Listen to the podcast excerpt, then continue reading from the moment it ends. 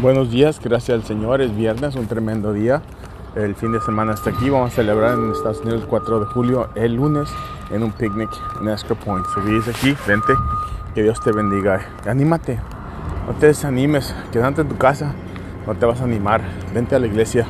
Romanos 8:39 es el verso. Dice, ningún poder en el, cielo, en el cielo o en la tierra, nada puede, creación, nos puede separar del amor de Dios porque está revelado por Cristo Jesús, nuestro Señor. Que Dios te bendiga, sigue adelante, sigue creciendo, no te quedes atascado en el lodo, pero sigue creciendo. En el nombre todopoderoso de Jesús, aquí estamos en esta oración.